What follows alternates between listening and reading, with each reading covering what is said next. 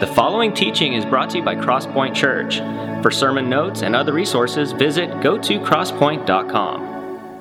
I've been coming to Crosspoint for a little bit of a while, but I'm going to go ahead and get the verse in here for you guys. They got the Bibles that are around, around you, under your chairs or something like that. You can turn to page nine nineteen. We're going to get into the uh, get into Acts fourteen and start in eight. But while you guys are getting there, yeah, so I've been coming to Crosspoint, I don't know, fifteen, sixteen years or something like that. Since the beginning, uh, my wife, Valen, told me that, hey, we should we should help out this church that's coming to the valley. And uh, we were commuting to the church, and so it was kind of exciting to see Steve come, come to the valley and come to church. So we've been ever since, and now they can't get rid of me. So it's pretty exciting. But, all right, are you guys ready? Are we there? So here we go. This is uh, Paul and Barnabas in, in uh, Lystra. It says, while they were there at Lystra, Paul and Barnabas came upon a man with crippled feet. He had been that way from birth, so he had never walked. He was sitting and listening as Paul preached.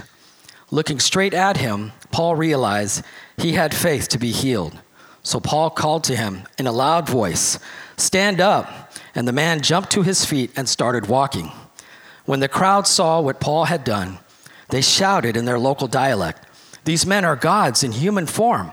They decided Barnabas was a Greek god Zeus and that Paul was Hermes, since he was the chief speaker. Now the temple of Zeus was located just outside the town. So the priest of the temple and the crowd brought bulls and wreaths of flowers to the town gates, and they prepared to offer them as sacrifices to the apostles. But when the apostles Barnabas and Paul heard what was happening, they tore their clothing in dismay and ran out among the people shouting, "Friends, why are you doing this? We are merely human beings just like you.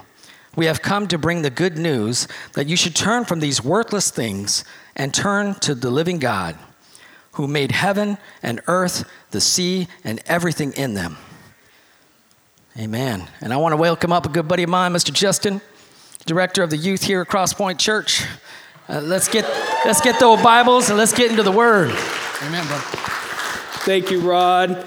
Um, if you guys don't know, well, some of you do, Rod is a very special friend to me. He will always hold a very special place in my heart. He was my first co-leader when I got into student ministry like eight years ago, and so everything I learned about leading student small groups was from that gentleman right there. So thank you, Rod. Can you guys just give it up for Rod for reading scripture for us this morning? Rod, like, he's not kidding. We really can't get rid of him. He is just, he's always doing something around here. So Um, for those of you that don't know me, again, my name is Justin. I'm the student ministry director here for our high school and middle school students. It's awesome to have you guys with us this morning. Glad you guys could join us. Um, so before we hop into this week, um, last week we kind of took a break from the book of Acts, and we Steve did a fantastic job kind of casting our vision for twenty twenty-two, what that's going to look like for us, uh, and it was incredible. One thing before we start, I want to let you guys know, in your programs, you're going to have a response card in there. We need everybody to fill that out. If If you have not filled that out, please do that today and turn that in at the end of services. Our blue buckets are going to be coming through. We'd love to get those back from you guys. So please, please do that. That would be incredible. We would appreciate that. Um, so it's been a couple weeks since we've been in Acts. What I'd like to kind of do is get our bearings back real quick, kind of get our brains focused on Acts, kind of a reminder of where we're at, uh, what's going on in this story, where, where Paul and Barnabas are at, what's going on. And so two weeks ago, uh, we talked about this, this whole idea that Paul and Barnabas are on their first missionary journey. They've they've been traveling around. Two weeks ago, they were in a place called Iconium, and it, it, they preached to some Jewish folk and, and tried to present the gospel, and didn't end very well. They they had to leave because they were thre- on the threatened verge of being stoned to death. So they they left Iconium and they traveled about twenty miles to Lystra, where we find ourselves now. And the thing about Lystra, the difference between Lystra and Iconium, is that this is a completely different people group. I mean, completely different. And we're gonna we're gonna dive into that and, and what was so different about these people, these Lystrians, from the people in Iconium. And the first thing that we need to understand here Um, is that there's something very particular about the Lystrians that makes them stand out. And, and the first thing that we see here in this passage is that they were very, very serious about their worship. But it wasn't a worship of Jesus. It was a worship of, of Greek gods and goddesses. Uh, the, the passage tells us that they actually had a temple dedicated to Zeus just outside of the town, which, which shows us they were very serious about their worship. And so this is the first thing we see about them. So Paul and Barnabas, they show up. They perform this incredible miracle. I mean, this guy has never walked in his entire life. And here come these two strangers into their town, and they say, stand up. And this man walks. And, and Paul and Barnabas are hoping that this miracle is going to show these Lystrians who God is and that they would worship him. But they don't. They, they turn around and they start preparing sacrifices to Paul and Barnabas and say, these guys must be gods. We're going to worship them. And Paul and Barnabas are like, what? no, no, no, no, no. This is getting out of control. Don't, don't do this. And they have to squash this before it before it gets too far out of control. And so we read this weird story and we're kind of like, what what the heck? What is going on here? Why? Why would they worship Paul and Barnabas instead of seeing Jesus? And so at first glance, it can be kind of weird, very confusing. But I want to kind of continue our story here. I'm going to read uh, verse sixteen for you guys and continue for us. Paul is saying again, in the past, he permitted all the nations to go their own ways, but he never left them without evidence of himself and his goodness. For instance, he sends you rain and good crops and gives you food and joyful hearts. But even with these words, Paul and Barnabas could scarcely restrain the people from sacrificing to them. And so Paul and Barnabas, their, their, their grand attempts to try and direct these people to God didn't work for some weird reason. They couldn't shake this belief that Paul and Barnabas must be gods. And as far-fetched as this story might seem to us reading it in twenty twenty-two, like, wh- why do you think that they're gods? That's so weird. We have to understand who the Lystrians were and a little bit of history here. So at this time, and these people that would worship Greek uh, mythology, it was common, it was common belief that gods would often appear in disguised in human form and that they would come and meddle in human affairs, right? So if anybody knows anything about Greek mythology, you'll know Hercules, Perseus, right? These sons of Zeus. The reason they were born is because Zeus was meddling around in human affairs. That's what was going on. And so this was common belief. This was, this was common in their culture. And then the second factor that we have here is that about twenty years before Paul and Barnabas show up in Lystra, there was a famous Roman poet named Ovid who uh, he published this collective work called Metamorphosis. And in this collection, there was a story that Ovid wrote about the two Greek gods, Zeus and Hermes, who showed up to a town disguised as humans, seeking hospitality wherever they could find it. And they didn't find it anywhere. Every single person that they approached turned them away, except for one elderly couple in this town. And Zeus and Hermes at this point proceeded to wipe out the entire town besides, except for the elderly couple, right? And so you combine these two factors, you've got this incredible urban legend that was written and this common belief that this was normal for the Greek gods to do this. These people might be a little bit on edge when two strangers walk into their town and perform this supernatural weird miracle. They think that it's Zeus and Hermes. Of course they think it's Zeus and Hermes. Who else are they going to think it is? This is this is how they were raised. This is what they know. This is what they've been taught to know their whole life. And so, as far-fetched as that might seem for us, we have to understand that for these people, that was very normal. And Paul and Barnabas start to figure out what's going on here, and, and they have to squash it.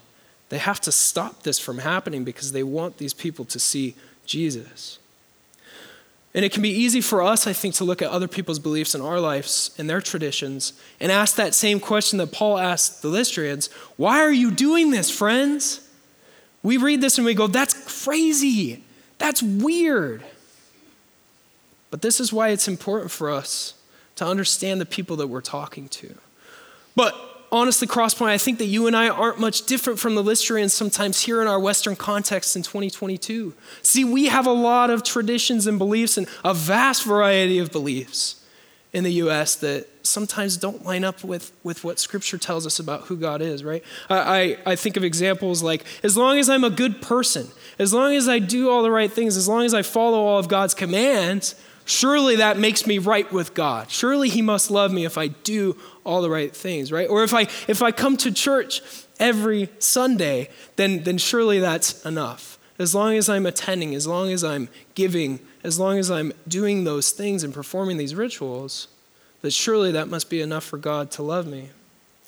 I was listening to a podcast a while ago. There was this pastor who, um, he saw a gentleman during a worship service at their church, and he was sitting in the front row and looked like the gentleman was having a hard time, so the pastor went and sat with him and started to ask him some questions and, and just see how he was doing.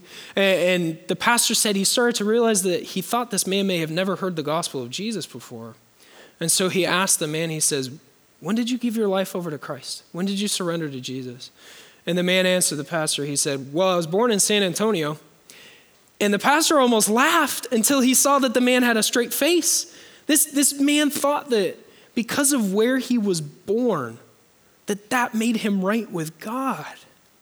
For us, we some of us drive on the fifteen North, and you've seen that sign over by the car dealerships. It says, "In God we trust," right? Anyone seen that sign right there? "In God we trust." It's printed all over our currency, right? It's this awesome catchphrase that we have in America.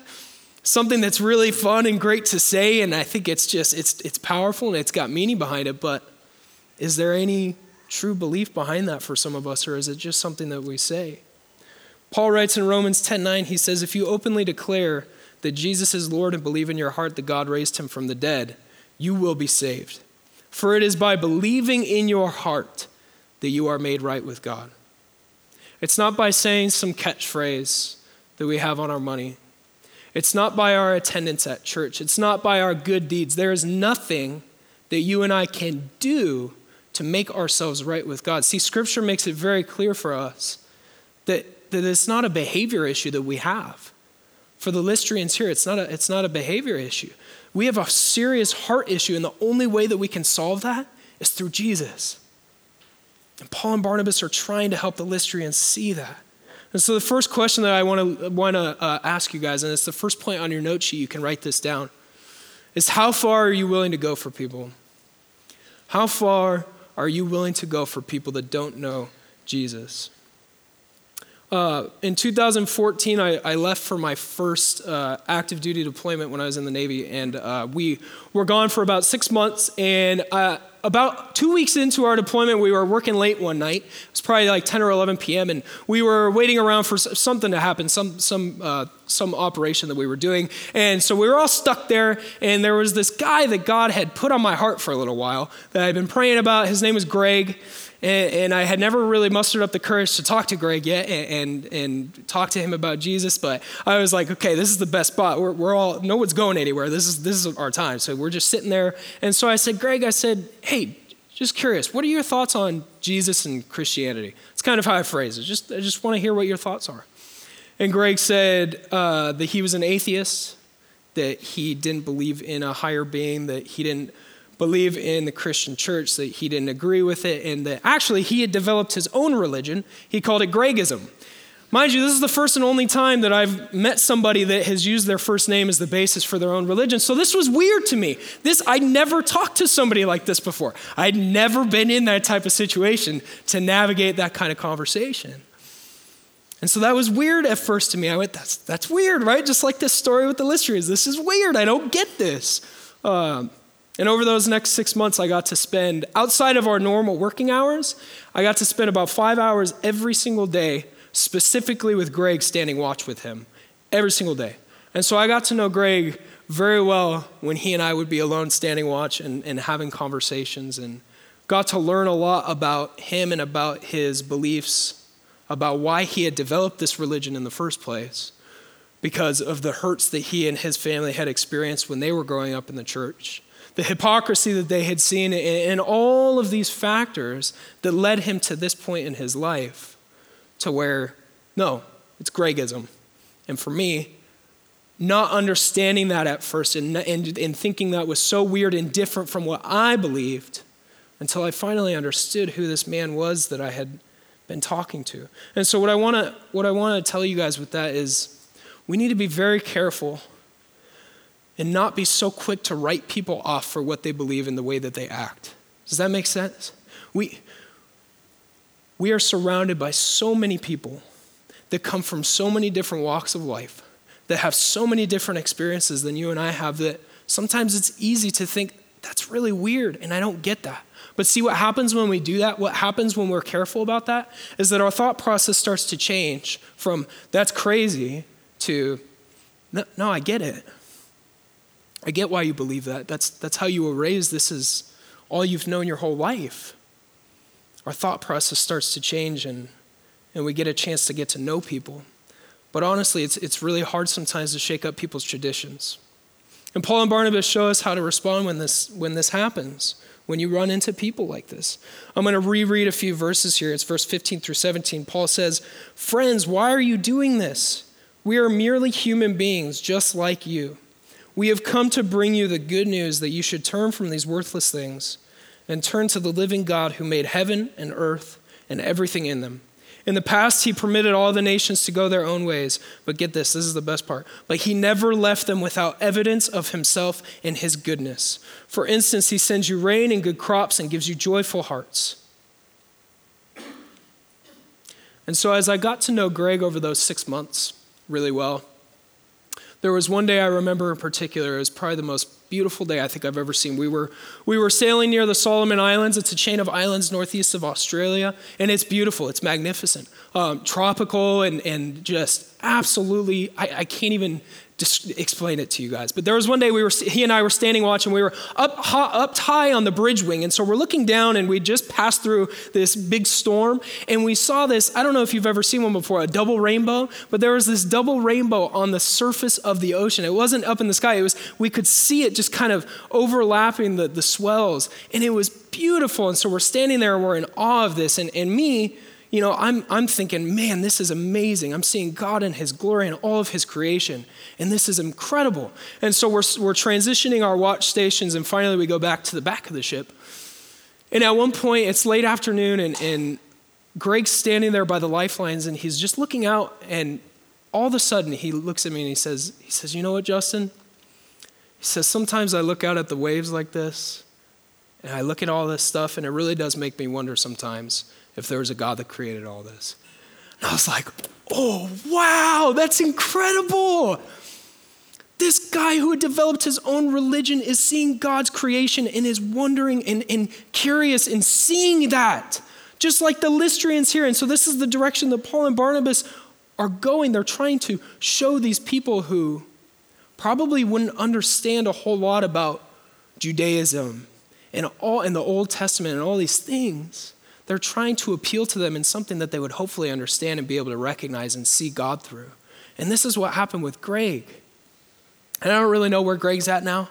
We had some good conversations after that.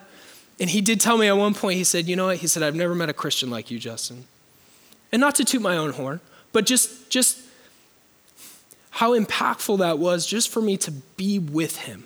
And to talk with him, to ask him questions, to let him ask questions about my faith and where I come from and what I believe. All of these things, including God's amazing and beautiful creation, led Greg to ask these questions and to wonder if there really was a God. And so sometimes, you guys, reaching people for Jesus isn't going to include sitting them down and opening up the Bible and going through the Gospels with them. Some people, that might work. That might be a really good technique and tactic for you. But different people are going to see Jesus in different ways. They're going to see Jesus in the way that you talk. They're going to see Jesus in the way that you act, in the way that you behave, in the way that you live your life. They're going to see Jesus in his creation and all of his glory and goodness. There's, there's so many different ways that God, like Paul says here, has left evidence of himself and his goodness for us to see. I'm going to finish up this passage for us in verse nineteen. We're going to wrap this up. It says, "Then some Jews arrived from Antioch and Iconium and won the crowds to their side. They stoned Paul and dragged him out of town, thinking he was dead. But as the believers gathered around him, he got up and went back into the town. The next day he left with Barnabas for Derbe." As I was reading that, I was really bothered by this idea, by what's happening here, that, that Paul and Barnabas show up and they tried so hard So hard to show these people who God was. They sh- they performed this incredible miracle. Amazing. This guy had never walked. I mean, can you guys imagine someone that has never walked and you show up and then they walk? That's, I mean, you, I hope that you would see Jesus through that. And so they do this and then they explain who God is. They try and appeal to these people and love on them and show them God. And then all of a sudden these Jews come and like that, these people who were preparing sacrifices to worship Paul and Barnabas have just been swayed to the Jew side like that. I'm like, that's weird. How is that possible? They were just ready to give everything up for Paul and Barnabas, and now they're stoning them? Like, what's going on here? And so as we wrestled with this with some of our team and, and threw around this question, we came to this realization that, see, the Lystrians were really excited about the prospect of God's stuff and the messengers that came and performed these miracles for them. That was something that they wanted. They were on board with that. But as soon as Paul and Barnabas showed them who the one true God is and what that meant to worship him, they didn't want anything to do with that. And so this is why they were so easily swayed, because they didn't want to worship God. They wanted God's stuff. That's all they wanted. That's all they cared about. And the second that they found out that that wasn't the case, they didn't want anything to do with it. And so the next question I have for you guys, it's the second point on your note sheet, is this. Do we worship the messengers, the miracle, or the Messiah? Why are we here? Why are we sitting here on a Sunday morning when we just had a, a one-hour loss of sleep, when we could be at home resting? Why are we here? Do we come here to worship the miracle? Do we come here to worship God's messengers, or are we really here to worship the Messiah? If we're not careful like the Lystrians, you guys, we can just as easily be swayed to start worshiping those other factors, the miracles and the messenger, rather than God himself. Um, back in twenty twenty, uh, does the name Ravi Zacharias ring a bell to anybody? Really prominent figure in, in Christianity and, and um, f- fantastic author who wrote some great books. Um, there was one I th- uh, that I read a while ago. I forget what it was called, but it was kind of, it was like Seeing Jesus from the East, I think, and it was it was incredible. Um, he is. He was remarkable in his speaking. Um, and I was listening to a podcast after he he passed away in twenty twenty. Uh, and after that happened, there were a lot of allegations that came out about Ravi. And I, I don't need to dig into those details today, but for those of you that know, you, you know. But some of these allegations came to be true through an investigation about him. And, and it really hurt a lot of people and broke down a lot of people and people that had looked up to Ravi and supported him and, and listened to him and his teachings.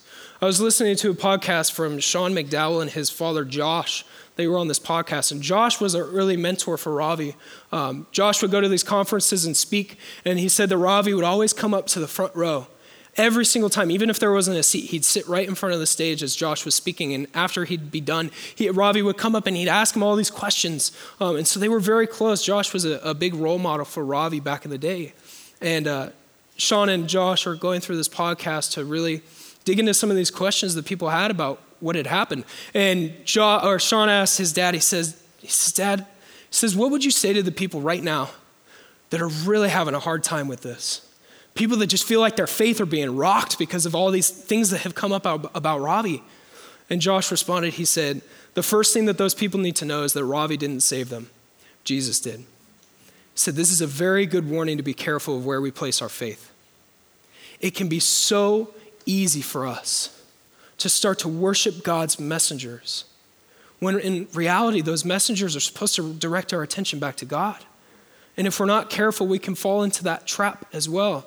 And I'm so glad that Josh responded that way. And that will, I will always remember that quote, because man, what a good warning that is for us. Ravi didn't save you. Steve doesn't save you. Whoever's up on a stage is not saving you. Jesus saved you. And if you're not recognizing that, we have to do that. We have to be so careful. This can start to really manifest in our lives in a few ways when we start to worship God's messengers, right? We can start to gauge which church or place we want to attend based on how charismatic or influential a speaker is, right? How incredible the worship team is, like ours is, like they're awesome, right? And, and all the great programs that we see at churches, when really our gauge for where we should be is whether or not they're presenting the gospel of Jesus. I'm not saying those things are bad. Trust me, I'm not saying that it's bad to have a, a speaker that can connect with you and speak with you and, and, and, and inspire you and lift you up and encourage you, or worship that's just on fire and, and amazing and good programs.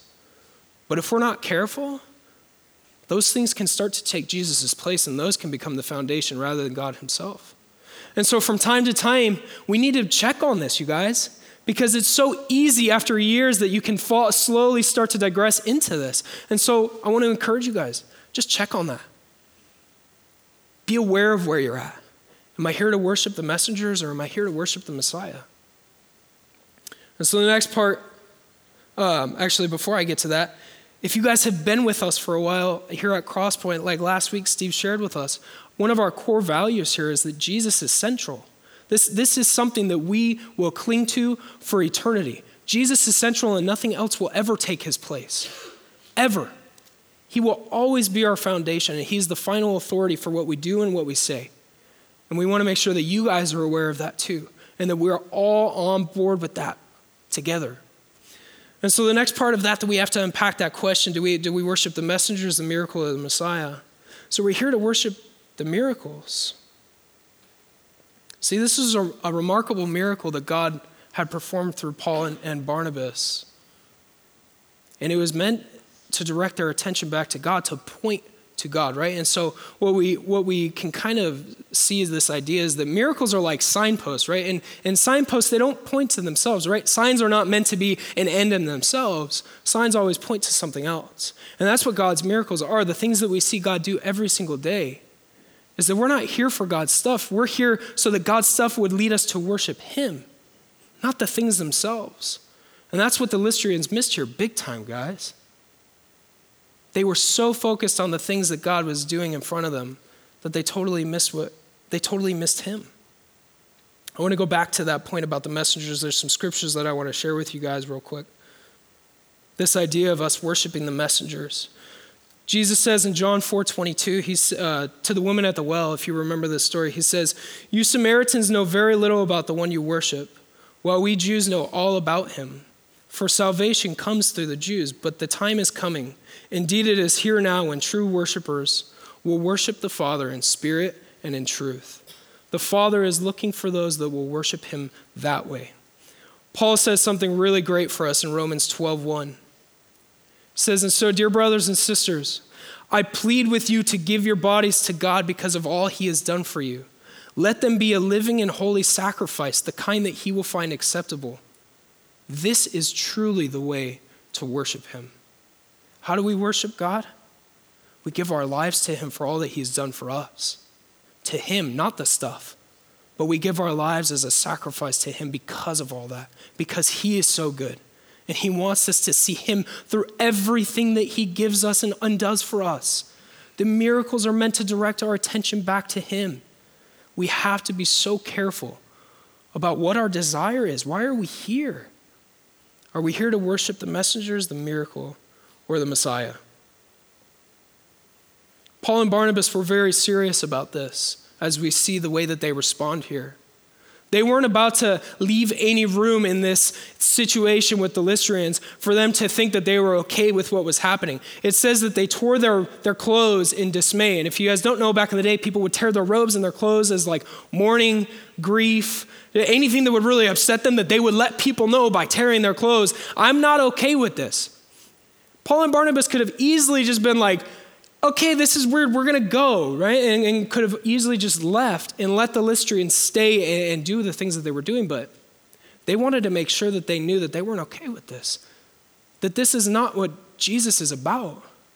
They were serious about making sure that they were glorifying God and that they weren't leaving any wiggle room for this, this praise that they were receiving from these people. They didn't want that for themselves. They wanted these people to see Jesus. And then if dealing with that in itself wasn't enough, this weird praise that they're receiving and, and the enemy who's kind of creeping in and trying to put Paul and Barnabas on this pedestal in front of the Lystrians, then the Jews come who had just threatened to stone them in Iconium, who had traveled twenty miles as well to follow Paul and Barnabas. And then it says that there were other Jews who came from Antioch, which was almost one hundred miles away from Lystra. So you have these Jews who traveled almost one hundred miles on foot just to come and threaten and attack Paul and Barnabas again. I'm like, that's crazy. If the, if we thought this was crazy, that the, the, the Lystrians were wanting to worship Paul and Barnabas, that's crazy that they were so dedicated to coming to attack and threaten them again. And it wasn't going to stop here. That's the thing. These types of threats and attacks are going to continue and continue to persist throughout the book of Acts. And it seems like it's just never going to stop sometimes. And I read that and I look at these two situations here. I go, how do you deal with that, man? I don't know how Paul and Barnabas had the courage to continue doing and living out this mission that Jesus had given them, because that's a lot to deal with. I've never experienced that level of persecution in my life where someone has been willing to follow me around just to attack me for what I believe in, for the things that I wanted to show other people, for wanting to show other people who Jesus was. I don't get that. And so I don't know how they were able to deal with this. And the Jews, they come and they sway these people to their side. And in their anger, they proceed to throw stones at Paul in an attempt to kill him. How do you deal with that? How do we deal with that? And so the last point that is on your note sheet, and you guys can fill this in, is this. There's two ways that we see Satan attacking Paul and Barnabas here, and, and that can often happen in our lives. And the two ways are this, is overwhelming praise and relentless persecution. Satan will often, often attack us with overwhelming praise and relentless persecution. Sometimes at the same time, like the, like Paul and Barnabas are experiencing here. Sometimes it's back to back. Thomas Constable had a, a great quote about this story in particular. He said, if, if Satan cannot derail Christian witness, sorry, Christian witness with persecution, he will try praise. Too much persecution has destroyed many preachers, and too much praise has ruined many others. I think that as Christians, as those of us that have given our lives to Christ, I think that oftentimes we expect persecution. We expect some level of opposition in our lives. We expect to be made fun of. We expect to get dirty looks sometimes. I think that sometimes when we experience that, that we're ready to take a stand for our faith. We're ready to kind of push through that persecution. And we're prepared for that because we hear about that a lot. But when it comes to this praise tactic that the enemy throws into the mix sometimes, I think that far too easily we can get blindsided by that. And that he starts to creep in with this pride where, like Paul and Barnabas, he wants to put us on this pedestal and start whispering these things in our ears like, you don't need Jesus. Look at you. You're awesome. Everyone's listening to you. And that can feel good sometimes, right? I, I think about Paul and Barnabas in this situation. They're preparing to sacrifice and worship them. I mean, they are so happy with Paul and Barnabas. And if we're not careful, we can fall into that same trap. And it's so easy to let that pride creep into our lives, where when the enemy sees that persecution isn't working sometimes, he goes, okay, I'm not going to hurt you. I'm going to make you feel good about yourself. I'm going to make you feel like you don't need Jesus. I want everyone to look at you, and I want you to be the main picture. And what happens then is that people just see us and they don't see Jesus.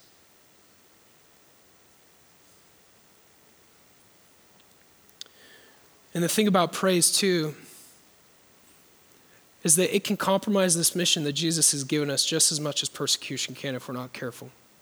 And so we need to be careful, guys.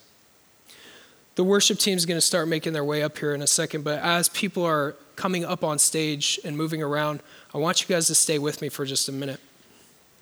And I want you guys to climb in the story here with me for a second. As we wrap up this passage, I think about Paul standing here, about to be stoned. And I'm reminded of that moment not too long before this, before Paul encountered Jesus. The Paul was actually standing on the other side of those stones as he oversaw Stephen's execution. You guys remember that story? The Paul was there witnessing that as an enemy of Jesus at that point, ready to cast those stones on an innocent Stephen. And so now here we have Paul standing here about to be stoned like Stephen, lying there on the floor, expecting to die like Stephen did. But the remarkable thing is that he doesn't. He stands up and he does something that you and I wouldn't expect someone who's been through as much as Paul has to do. He doesn't cower and flee and, and run and hide. He gets up and he goes right back into the town that had just tried to kill him. And I think about that and I go, how do you do that? See, this message about Jesus was so important to Paul. This mission was so worth it that it didn't matter what anybody else had to say or what they were going to do to him. That he was going to take every opportunity that he had to make sure that people knew about Jesus. And I think about that level of dedication in his heart. And that's what I want for us, Crosspoint. How far are we willing to go for people? How far are we willing to go for those people that have never heard about Jesus, that might make fun of us, that might hurt us from time to time, where it's going to be awkward and uncomfortable? Are we willing to step into that territory with people? I want to share a, a passage that Paul writes for us in Philippians chapter three with you guys. It's so powerful. He says this. He says, "Everything else is worthless when compared with the infinite value of knowing Christ Jesus, my Lord. For his sake, I have discarded everything else, counting it all as garbage so that I could gain Christ and become one with him. I want to know Christ and experience the mighty power that raised him from the dead. I want to suffer with him, sharing in his death, so that one way or another, I can experience the resurrection from the dead." And as Paul's writing that, I can't help but think that, this, that these times and these ex- experiences that he had led him to write this. That as he's standing there, about to die, that he says, no, the mission's worth it. I'm gonna go right back. It doesn't matter because I want them to see Jesus through me. And so if you're here today, and maybe this is the first time that you're hearing about this character, Jesus, that we talk about every weekend. We come together and we celebrate the fact that two thousand years ago, God loved his creation and the world so much that even though we had turned our backs on him time and time again, that he came in the name of Jesus, fully God and fully man, and experienced everything that you and I would experience, all of our weaknesses, all of our temptations, and lived a perfect and sinless life. And in doing that, they hung him on a cross. This innocent man who died a criminal's death on a cross. And not just that, and the pain and, and excruciating pain that he went through on that cross, but, but he paid the ultimate eternal payment for our sins so that you and I would never have to. And that's what we come together to celebrate. And as we're worshiping, we want to invite you guys to the four corners of the room to join us in communion, where we take that piece of bread and we drink that juice to remember that sacrifice that Jesus made for us. How far are you willing to go for people, Crosspoint? And why are you here? Are you here to worship the messengers? Are you here to worship God's miracles? Or are you here to worship the Messiah who gave his life for us and who gave us so much so that we would see him? Let's pray. Jesus, thank you so much for meeting with us here today, Lord. Lord, you're so good and we need you. Lord, I just ask that, that for those of us here that, that know you and follow you, Lord, that you would just encourage us today. That as we go this week, that, that when we encounter those people around us in our workplace, in our schools, wherever we're at, that we would be willing to step into those territories with them, Lord, regardless of what they believe or how they act sometimes. Lord, that through our words, by through our actions, and through your creation, Lord, that we would be able to direct and point people back to you so that they would worship you, Lord. And that as we sit here today, Jesus, right now in this moment as we sing songs about you and to you, that that worship would be about you, not about your stuff, not about the miracles, Lord, but that we would just sing with thankful hearts because of who you are. It's in your name we pray. Amen. Thank you for taking the time to listen to this podcast. For more resources, check out go to crosspoint dot com.